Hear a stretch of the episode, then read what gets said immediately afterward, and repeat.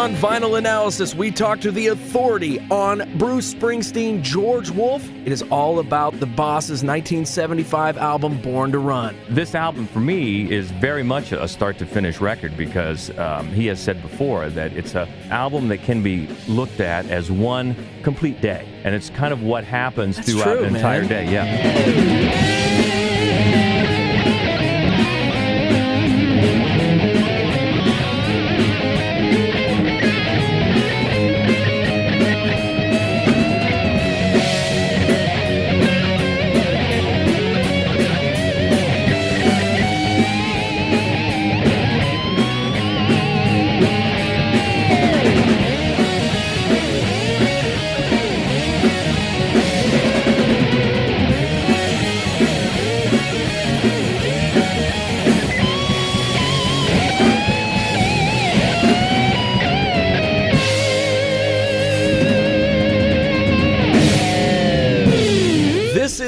Vinyl Analysis, and I am your host, Arch Madness. Along with me, as always, every single week, producer Greg Hansberry. Yo, yo, yo, yo. I, I, I look. I'm gonna say it again. You are amazing. You're amazing. it. you do such a great job.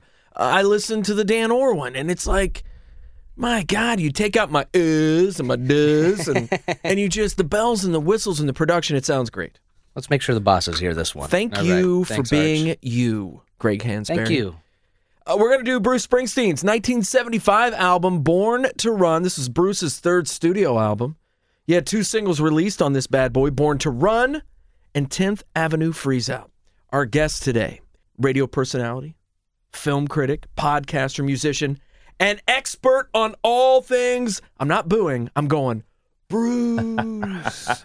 George Wolf. George, what is up, man? Thank you, Archie. I tell you what, I'm so excited. I've been looking forward to this. I know we've kind of talked about it for a while, you know, and uh, I've been trying to study up, you know, with go back and take care of any areas of, of Bruce knowledge I, didn't know. Come on, come on. But- Nobody and George, and it's funny because everybody was talking to me. They're like, "What album?" First they say, "What album you doing?" Yeah, And then I said, "We're gonna do Born to Run." yeah. Well, you gonna, gonna have George on? well, of course I'm gonna have George on. Yeah, I appreciate it. I, I, I do because uh, yeah, this album, all the albums, just you know, I, I'm such a such an admirer, aficionado of Mr. Let, Springsteen. well, let's hear it, man. What does this? How does this record rank for you as far as in the uh, Bruce Springsteen collection? Well, it, it's it's still my favorite. Um, it really is. Uh, Perfect. this is gonna be a good one then, Hansberry. It's such. It seems like such a cop out to say that. Uh, maybe the bigger cop out would be Born in the USA, but it's just one that you never. I never get tired of listening to, and I love almost all the songs so much. Are among my favorites in his entire catalog, and I, you know I like all his albums for different reasons. But yeah, every time anybody pins me down, I've got to say this one. It's so great from start to finish. Uh, it can give you, a, at least me, give me a different feeling every time you listen to it. If you listen to it start to finish.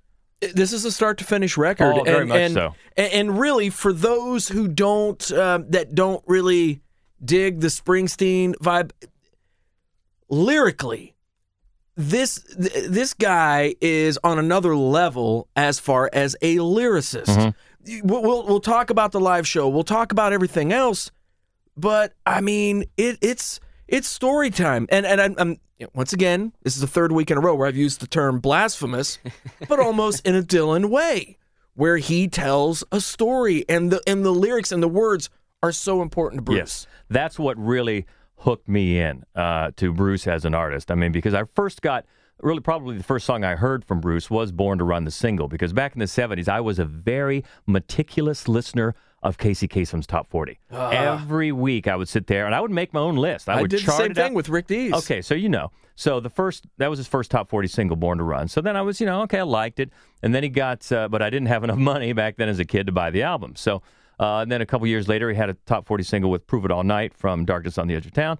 So, you know, I liked that one. And then finally when it got when he finally made his big hit breakthrough with Hungry Heart, then I had the cash from the lawn mowing There you go. to pick up the album. So that's what really started the ball rolling. And then I went back and got, you know, the albums that I didn't have um, and started listening to them. But yeah, you're right. Lyrically, that's what drew me in because, as you know, I'm a big movie person and his songs to me are very cinematic. They tell those stories. Uh, they, they drew me in that way. You take take a song well, like like uh, the first song on Born to Run is is, is uh, Thunder Road, and it opens. You know, the opening line is the screen door slams, Mary's dress waves, and but then and then it ends. The ending. This is a town for of losers. We're pulling out of here to win. Okay, what happens in between that opening and that closing? You know, and he has so many songs like that where it starts out one way and then he just takes you on this ride before sending you out with some crescendo or maybe on a downbeat. You know, they're not all, you know, happy. There's a lot of heartbreak Oh, no, going on no. in these too. But It's Jersey, man. Yeah. Tell me how many, how much life. happiness is going on in Jersey. Exactly. And it's about this album for me is very much a start to finish record because um, he has said before that it's a it's a album that can be looked at as one complete day. Uh, just that early, that early harmonica in Thunder Road can be a morning, kind of a dawn, and then by the time you're out of Jungleland, you're into the night, and it's kind of what happens That's throughout true, the entire man. day. Yeah, That is a cool. good. That is no. That's that's no. Yeah, right be- on, man. it takes you on a little It roller does. It ride. absolutely Yeah, does. and it can be looked at in that way. And it's and it's he has said also in many interviews that he has viewed his entire career for his longtime fans as a as a conversation. He's having a conversation with his longtime fans throughout all these albums, and that's very much how I feel. Uh, some of these characters, really the themes that he has addressed so many times in so many songs and albums, kind of started here. Uh, you had those first two albums that didn't do well. And so by the time it got to this album, he knew it was pretty much make or break for his career. I mean, if he put out another dud, he was going to be in trouble. And so uh, he really put everything into this album. He said that he wanted his his feeling about this album was to make the you know the greatest rock and roll record ever. You know, just throw it in with that wall of sound production. Like, you know, I'm putting everything into this because it may be my last chance. You know, my desert island kind of a, a record and just throwing everything in there. And then that's why he was so meticulous about it. If you read some of the interviews and some, I've, I've some heard, of the yeah, that's the thing. documentaries. I've read stuff about this Yeah. record and the making of it over Yeah. the years, and uh, my God, what a lot of pressure! A to- lot this of was pressure. it. This was it because, and I mean, let's think about where Bruce is now and his iconic status. But to go back, you know, to 1975 and, and have it all on the line, Yeah. and, for a guy to, I mean, his music's different, man. It, it, it's different. It's different than a, a lot of other stuff. I mean, it's you know, and the live show, and we'll we'll talk about the live show and the concerts and what that brings. But for a guy to to to really hone his lyrics the way and be a lyricist like like Bruce is, to come up with an album that was so special, that's that's hard to do, man. Yeah, there's only like, like there's like maybe one guy can do that, and it's him. and it was this was an album of a lot of firsts for his career. This was the first album that uh, had Roy Bittan, where Roy Bittan came on his keyboards, and Max Weinberg on the drums. So you had the the band coming together there. Also, the first album where um, Little Steven started to started to assert a little bit of musicianship. He arranged the horns on uh, 10th Avenue Freeze Out. So you had more of what is going to be the band for the next several years coming together here. And his lyrics too, as as great as they are in this in this album, they they start to be for me a little more a little more pinpointing because if you look at some of those uh, the or, or the songs before this, like even like his original version of "Blinded by the Light," you've got you know "Madman," "Drummers," "Bummers," "Indians in the Summer." That's very stream of consciousness, very like a Rolling Stone type of lyrics. And here he starts to pinpoint it just a little bit more and do the storytelling on a bit of a finer point that might have been easier to to sell to mainstream audiences, I think, but still take you on these incredible rides inside these songs. So you, you say this record ranks. People think uh, Born in the USA as far as uh, commercial success. Oh, yeah. But this was a lot more. He needed a lot more than just uh, commercial success. He had to really build uh, the empire that we know right now. It all kind of started with this third record. Yeah, it did. It also was the first record where he brought Jon Landau on as his manager and co-producer that had a lot a lot of influence. That's a that's a partnership that's still going on today. This got him on the the famous or infamous double magazine covers. It got him on the cover of Time and Newsweek at the same time for his, you know, making of a rock star. And uh, that was that was kind of an albatross that dogged him for a while as the next big thing. But yeah, it, it just introduced him now to rock radio was you know blaring born to run and it was a big hit and now he was he was off and running and then of course after this he got into the uh, legal troubles with uh, his old manager and so it was a while before he could get some new music out but this one yeah started the ball rolling yeah And before we get into the live show, because how can you talk about Bruce Springsteen Yeah, without talking yeah. about the live show? Every once in a while, and I haven't brought this up with, you know, I didn't bring this up with the Ultimate Sin. I didn't bring it up with Ram, although maybe a little bit with Ram. This is this this album is iconic in itself. The cover, and The I'm holding it. and I'm kind of displaying it here. I know this is the radio. This is a I'm wearing it on my T-shirt. th- just you man you see this and this is just one of the most famous famous album covers in rock history And then then you open it up hey where's that? like we used to do as kids with the album. No, the the front, and you've got Clarence on the other side, and it makes it that big fold. You know that fold. It's fantastic. That whole cover shot. i want to talk about clarence in a little bit too. Yeah. i want to talk about clarence and and and thank goodness um uh, the first when I did, I, I've seen Springsteen once, and I know that's going to pale in comparison to to what the numbers you're going to throw at us here. It's almost like he's almost like a Rundgren fan the way they throw it, with the way he's throwing going throw these numbers out. but I, I feel very blessed in the fact that I was able to see, and it was almost twenty some years ago. Uh, but to see uh, Bruce with Clarence, let, let let's um, let's talk about the live show. Yeah. Uh, how many times you seen him? Uh, I'm I'm the last count 28. There you go. Um, see, see that, and you know when I say Todd Rundgren, you know what I'm Yeah, talking know about. you know how you. Todd's fans Yeah, are. yep, yep, That- yep. I mean, Jesus, I I have a Todd Rundgren buddy. I swear to God, it's it's like in the fifties. It's it's it's ridiculous. I will say, I will admit that some of those numbers go up because I'm counting times like when he came to town for a political rally and just did like three songs. I'm, That counts. I'm You count that. You- Okay. oh my God, you Thank count Sure. that. I don't want to have yeah. to go to the judges, but that counts. No, it counts. Yeah, so I'm counting all of those. So I saw Kip Winger at a at a book signing. I'm counting it. All right, I'm counting it. I'm with you. So yeah, 28, and um, yeah, so some of them. Twenty eight. Well, what, so what is it? I mean, what what? Talk to. I mean, you're the you're you're the Bruce fan. I mean, and look, I know, I know, I was impressed. I. You know what? And I went. Uh, you, a guy who's uh, he works up in Detroit now. Riff. Remember Mark Pennington? Oh yeah, yeah, yeah, yeah. Coondog. Coondog. So Mark Pennington, he's like, and he was a he's a big Springsteen guy. Mm-hmm. So he took me to my first. This was you know late '90s or whatever, and I went to see my first uh, Springsteen show.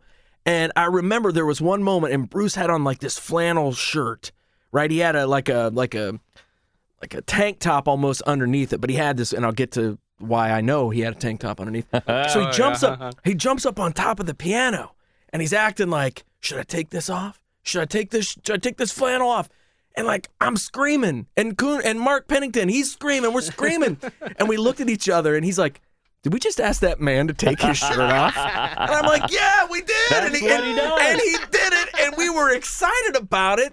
And that is the Bruce Springsteen experience. He just, it doesn't matter how big that damn crowd is, it seems like a small venue, Yep. and he just seems like he's right there with you. It's like the church of rock and roll. And I, I've seen him in all types, all sizes of venues. And, and you're right. I mean, there's other times when I've seen him in the very quiet acoustic shows where. Tom Joad, right? Wasn't that Tom one? That, was that? Did you go? Did you go to that one? Yeah, Tom Wasn't Devils and Dust was another. Yeah. Um, and there are times when he wouldn't even sing with a microphone. It was just like being in his living room. He would just go away from the microphone and sing to you like he's come to your house. How did you? How did you? What do you think of? A, so when an artist, like a lot of times, you know, we've talked about this on the show uh, with people. It's either with either some of my favorite bands or some of the other people's the guests, their favorite artists. And when they go on this journey and they try different things, sometimes you jump off. I don't think you've ever really jumped off, No, have you? And I mean, what? Do, how do you? I No, mean, what? What is it? I mean, what? What? What Well, keeps the- you on the ride? The the times when he does those quiet shows, I think he's at least to me, if you're tuned into to what he's doing, uh, you're you you know what kind of tour he's doing. And I've been at those shows where he's doing all deep cuts. And you bring up Rundgren. I was at a Rundgren oh, show Oh, yeah, one I time, mean, and he did nothing Yeah, no, he, no, he still he still does that, George. He I didn't still know does any that. of them, and yeah. so so I, and there was a guy next to me at this Deep Cut Springsteen show who was not digging it because he wasn't doing Glory Days. I was like, Bud, this is not that show. No. and I loved every second of it. I know you do. I knew Yeah. I knew all these songs, but I totally understand. You know, and I, I think for Bruce's part, they they do try to make it clear that when it's not that kind of show. But some people don't always get the message, and they and they're and they're not not satisfied with that because I'm not doing the radio hits. Understood, but again, I think it's a conversation with his fans and his audience, and I'm yeah, I'm ready for each and every time. Yeah, talk about Clarence, and and, and honestly, we're going to talk about Clarence Clemons and it's it's his right hand man. I Oh, mean, yeah. Yeah. and and you've seen shows without Clarence here over the last few years. I mean, what's the vibe, man? I mean, it's got to be. I mean, I just remember when the first time I saw him. I mean, Bruce Springsteen comes out, the E Street Band. They were all back together when I saw him, and I remember I even at the very beginning took my eyes off of, I mean, you think we talk about the Max Weinbergs and the Van Zandts and the you talk about just the people that are there. Yeah. And I'll be damned if I wasn't looking for for for Clarence. I was I was like, you know, he's such a he's such an iconic He did, yeah. He he became such a huge figure. And obviously, they call him the Literally, big the man. big yeah, man. literally. But Bruce has been very open in everything he's written and everything he's talked about of how much Clarence changed his life, changed the band, changed his life, and he he has such reverence for him. Uh, of course, now as a departed member of the band, but but back then, yeah, he became he became just this larger than life figure in the band that as as the shows went on all he had to do you know Oh, yeah, man. do I have to speak his name? And that's how Right. Bruce would say that all the time. Yeah. Do I have to say his name? No. People Right. are just screaming.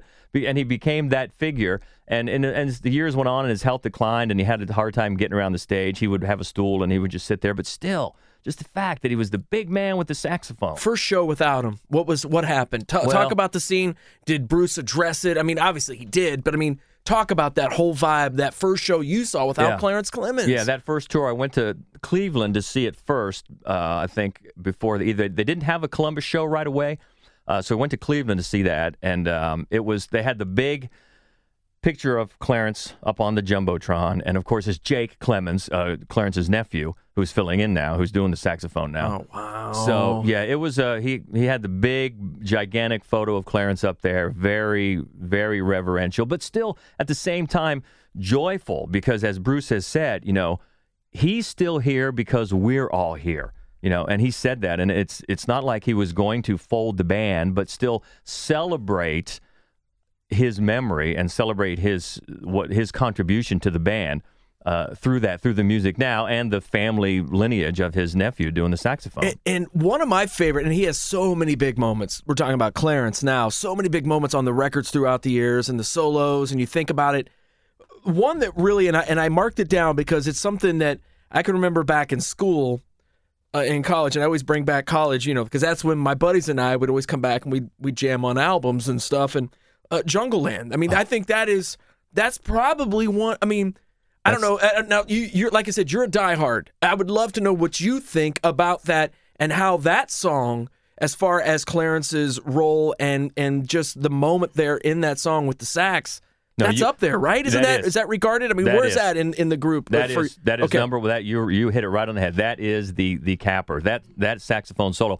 And it's funny. I've read a few different um, a few different depictions of how that came about. Um, some stories I've read is that he did many many many takes. It's a long song. I mean, it's yeah. it's it's a nine and a half minute long Yeah, song. Did many takes, uh, and then Bruce went back and took little bits of each take to assemble that what the one he wanted. Now, in the autobiography that just came out that Bruce wrote himself, he doesn't say that. He doesn't say it didn't happen. So in other in other stories that I've read, where he put it together through little bits, um, that sounded like something that the meticulous Springsteen would do. Although he doesn't actually say that in his in his autobiography, but.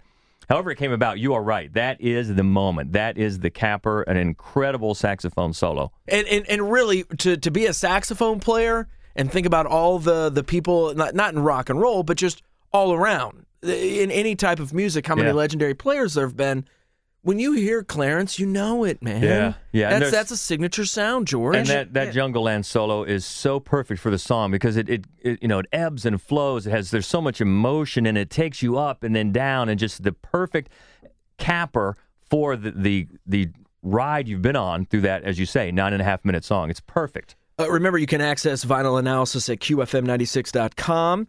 Uh, that's the station that we're based at here in Columbus, Ohio, or wherever you listen to podcasts. Also, want to remind you that if you listen to vinyl analysis on iTunes, please leave comments.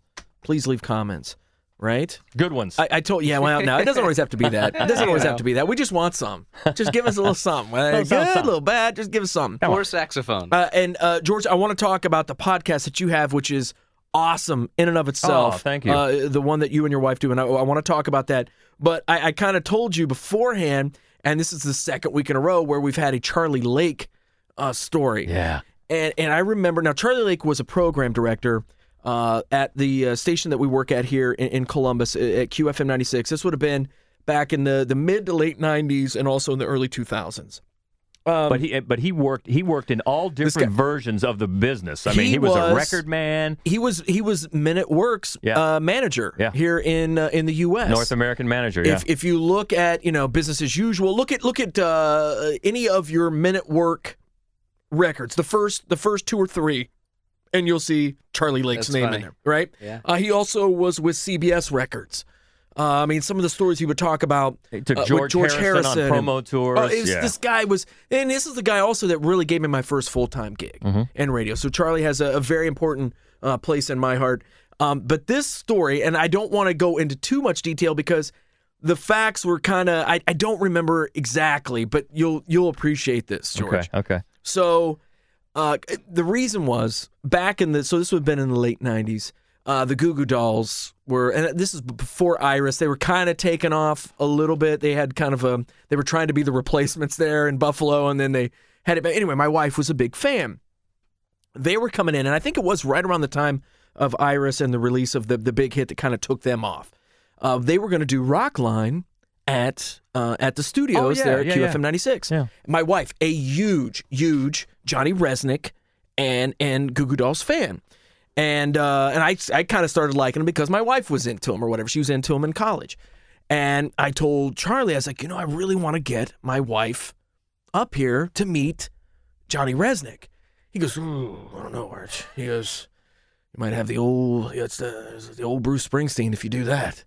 And I was like, what do you, the old Bruce Springsteen? What do you? He's like, yeah, man. He goes, um, I had this buddy, and this was back in the '70s, and he said that uh, this guy's wife was a big Bruce Springsteen fan, and he took her backstage to meet, and she was a, uh, how do we say uh, in the business? She was a looker. Okay.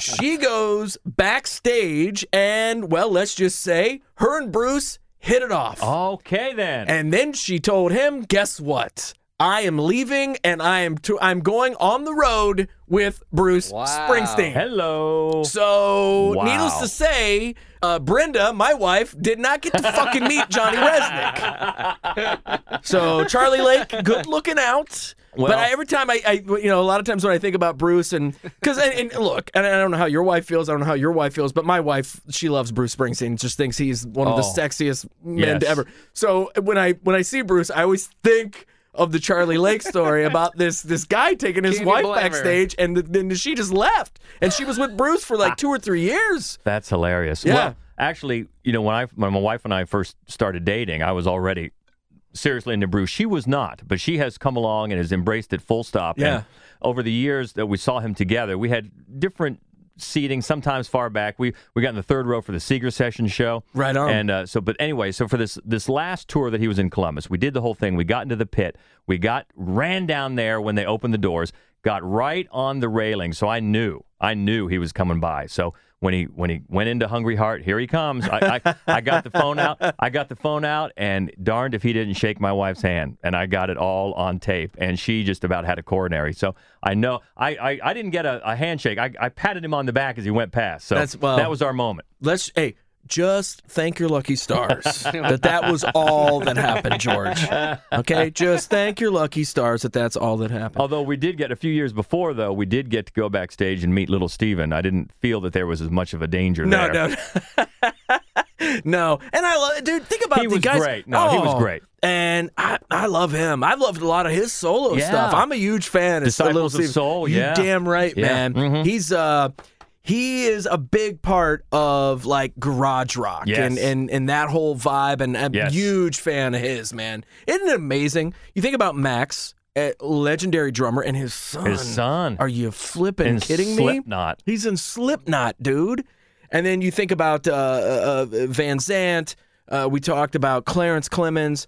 Uh, also, the uh, the uh, the rhythm guitar. Speaking of, of smaller dudes, with Yeah, Nils Lofgren. Nils Lofgren. yeah, has been in the band, and then for the one tour, he had Tom Morello join the band for that. For that right? Wow, I didn't yeah, know that. for Yeah, man. Cool. for the High Hopes tour, he had Tom Morello cool. on the record and out on the road, which gave it an incredibly different vibe for that one tour. So yeah, it, it was great. The uh, Spotify playlist is a nice accompaniment to vinyl analysis episodes. You can search for Archie Vinyl Analysis. Uh, George Wolf in with us. Uh, like I said, radio personality, film critic, podcaster himself, uh, musician. What was it? What's the name of your band? Transfat. Transfat Orchestra, There you go. TFO. There If you you're in town, if you're in town in Columbus, Ohio, over the Thanksgiving holiday, it's our big, it's our big gig. The night before Thanksgiving, we do a uh, pre-holiday bash at Woodlands Tavern in Grandview. So come on down. Talk about the podcast that you and your wife have too, because it's it's it's. Uh, how many years you guys been doing this? I mean, honestly, you guys have been doing this for. A, give a little backstory about the whole thing with yeah, you and Hope. year- years ago, uh, we were the film critics for the other paper here in town, an, an alt weekly that uh, was. I miss that so Yes, much. I'm, I'm drinking So- a beer so you we. tell the story. so we were the, the film critics for the other paper, and then about four years ago, when it ceased publication, Yeah. we didn't want to stop doing it, so we took it online. And my wife's name is Hope Madden, so uh, we have madwolf.com. See what they did. com. See, See what they did clever. there. It's See all what they did clever. there. it's all showbiz. Uh, madwolf.com is the website, and it's grown really nicely. It In- sure in has, fact, George. In fact, this last just a few months ago, it was it was uh, picked as one of the top 100 movie blogs in the world by FeedSpot Blog Reader. I know, man. Is that So- something? yeah, right. So yeah, so we do one of the podcasts. We have a special emphasis on horror movies. So twice a month we do. It's called Fright Club. Fright Club. Feel You- free to talk about Fright your, Club. your, your guys' play on words is like a whole other level. So we do that uh, twice a month, and then every week we do we concentrate on all the new movies that come out, and that's the Screening Room podcast. Uh, so we do, and then we do that one right here, and Greg is our is a big help for that as well. So uh, yeah, we got a lot of movie stuff going on. As I said, that's one of the things that drew me in.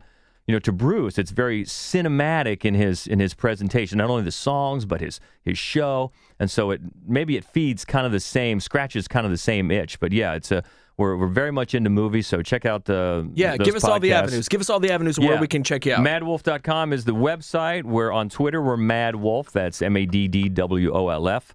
On uh, Facebook and Instagram, it's Mad Wolf Columbus. So uh, lots of ways to get in touch, and we'd love to have you. now, I want to go through some songs Yeah. that we can throw onto the Spotify playlist. Okay. And and let me just say this: he threw out my favorite. I was gonna wait. and I was gonna throw this at him and and be him be like, "Wow, Arch, that's kind of cool." My favorite Springsteen song is "Prove It All Night." Yeah. So that's that's like my favorite one, and I got to hear him. The show I went to, he played it. Yeah. which was just huge for me. I, that was that was a big one. Uh, Cover me. and I don't I don't know where you stand with the whole uh, Born in the USA. If that's something you poo poo or Uh, no, but I do. I like the other songs on that. I mean, Downbound Train. Love and, Downbound Train. Come on, man. I Love- love that stuff. And love Downbound The Train. ones that aren't played as much, Yeah. you know, I, I really gravitate to. And and I, dude, Born in the USA. You know, I talk about. I always joke around how some of the songs that I like from artists are the ones that the diehard fans hate. Yeah. You know, like with the Jackson Browne fans, when I say I love lawyers and love. They almost want to fight you. you know what I mean? And Rundgren fans are the same way, man. If you bring, you know, what you just came here to hear "Hello, it's me," Right. You know, I'd like to hear it. Maybe yeah. one of the What? songs that but I know. you're not. You're not gonna. you're not gonna get any of that. But uh, so uh, let's let's let's keep it here on uh, on this album right here. Well, uh, Born to Run. What? What is? It- yeah, it's, go ahead, it's bro. funny though. Uh, before you mentioned Yeah. you mentioned "Prove It All Night," that I remember. There's some live versions of that song that have a very famous among Bruce Springsteen fans intro. It's the extended intro, and one of the um, places you can get that is in the CD version that he finally released of the famous show that was broadcast live in uh, in Cleveland at the Agora back in the day, back in '78. And I used to carry around. We were just talking about this, George. I used to carry around a cassette because QFM 96 replayed that broadcast in the 80s when Bruce was breaking big, and I taped it off of QFM 96, Cool. and it had Right, it right. had that extended version on there, and I carried that cassette around, and then for a while I, I transferred my favorite songs over to CD, but it still sounded like crap. And then when Bruce started authorizing some of these famous shows, that was, I think, the second CD release. And boy, I got it the first day. It's in my truck right now. And I could finally get rid Dude, of that I'm telling you. I'm telling you, man. Because I right? love that version of Prove It All Night. It's a great song anyway, but I love that extended version. So George, uh, and and let me just tell you this: for and George and I have known each other for twenty some years. Oh, yeah. I uh, it's really hard for me to call him George. I've been calling him Jorge for like the, our, right. our entire. Jorge fr- I, I have been calling him Jorge, and I just anyway. It's just I think I've done really good, George. Oh, don't you think? It's, fine. People call me that all the time. It's So, fine. uh, okay, so Thunder Road, oh, obviously going to make the cut. 10th Avenue freeze out. Uh, on that first side, and I'll let you go back tonight if that's something you want to. But Backstreets, when we're talking about a story, Oh, that's one of those ones. So what's the deal? His friend Terry didn't make it, right? I mean, that's a song about his friend Terry. I mean, that's one of those ones where you think about cruising around with your friends. That's a driving song. I mean, it that's is, and it's a it's at a night. I love that song so much, uh, and it's a song about moving on, about leaving maybe childhood behind and having to grow up, maybe when you don't want to accept those adult responsibilities. Maybe that's why I'm. Maybe that's why I love that song. I love that song. Me love, too, man. love, love it. Me you know? too. Uh, And, and Terry went. I hated. I hated him, and I hated you when you went away. Yeah. Oh, those yeah those lines. I'm getting goosebumps. I'm seriously. I'm- I'm with you, getting man. I'm with you. I love that song so much, and the story that it tells, and and when it lets you fill in those gaps about maybe what you think is happening there. Maybe it's not what Bruce intended, but that's the the beauty of it. You can what it means to you, and that's what it means to me is is uh, people that have to make those choices, and maybe life isn't turning out how they envisioned, and they have to face come to grips with that. Second side, obviously, we're going to go with Born to Run. Uh, Jungleland is something that we uh, discussed as well. Um, me- what are the? Yeah, go ahead, George. George roll, man. Roll, roll. for a song called "Meeting Across the River." Okay, there I we go. lo- Second side. I love that song so much. He's played it. Pretty slow, isn't it? It like is. mellow. It's cool though. Yeah, it's he's played it very rarely um, in concert. I love it because it's like this little, it's like this little vignette of a story that would I could almost see it in like a, a Broadway show. It tells this fantastic story of these two.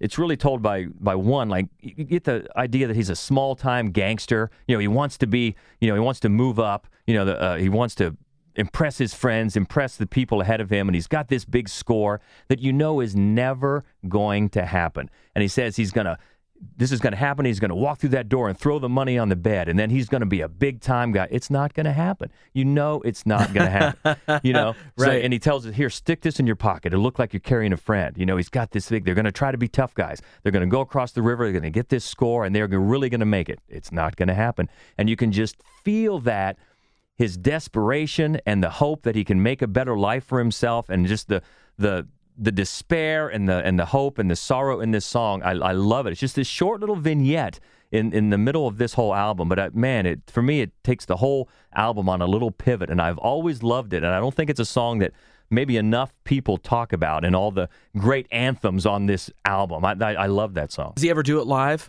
I've never seen him do it live. I've got this little app called Bruce Fanatic Uh, what the- really, George? You okay? that you can you can put in a song and it will tell you how many times he's done it, where and when he's done it, and uh, he's he rarely, rarely.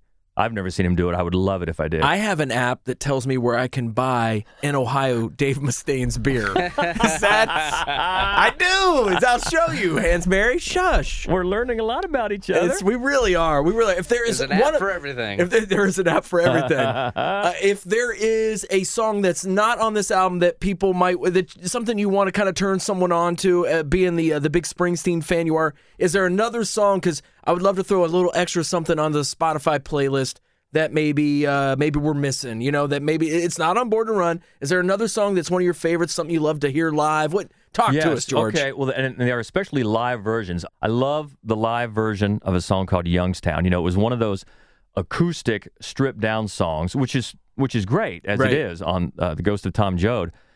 But then the live version on off the double album Live in New York City, which I think is a great, great, great live album. It has so much power with the band, and same goes for a, a song uh, called um, "Lost in the Flood." Now that was a song from from early, before Born to Run, but it takes on so much power um, in the live in New York City version with with the full band. I love it, and also from um, Darkness, song called Racing in the Street. It's another one that tells such a story. You know, you, have that opening line about I got a 69 Chevy with a 396 Fuelie heads and a Hell yeah, on the man. floor. Yeah. And then at the end, then it goes through all this story. And at the end, the closing line is Tonight, my baby and me are going to ride to the sea and wash these sins off our hands. And how you go, again, how you go from that opening to that closing. What's the story? How do these characters get there? I, I love it. Love it so much.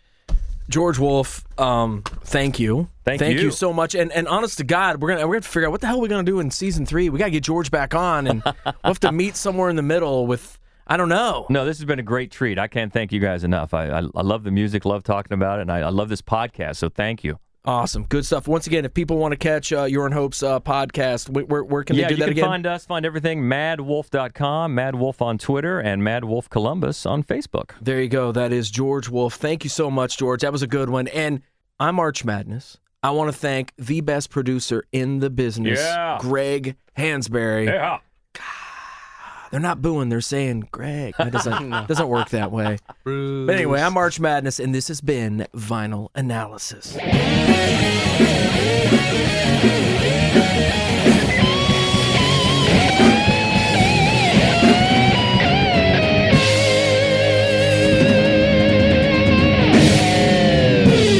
Did we just ask that man to take his shirt off?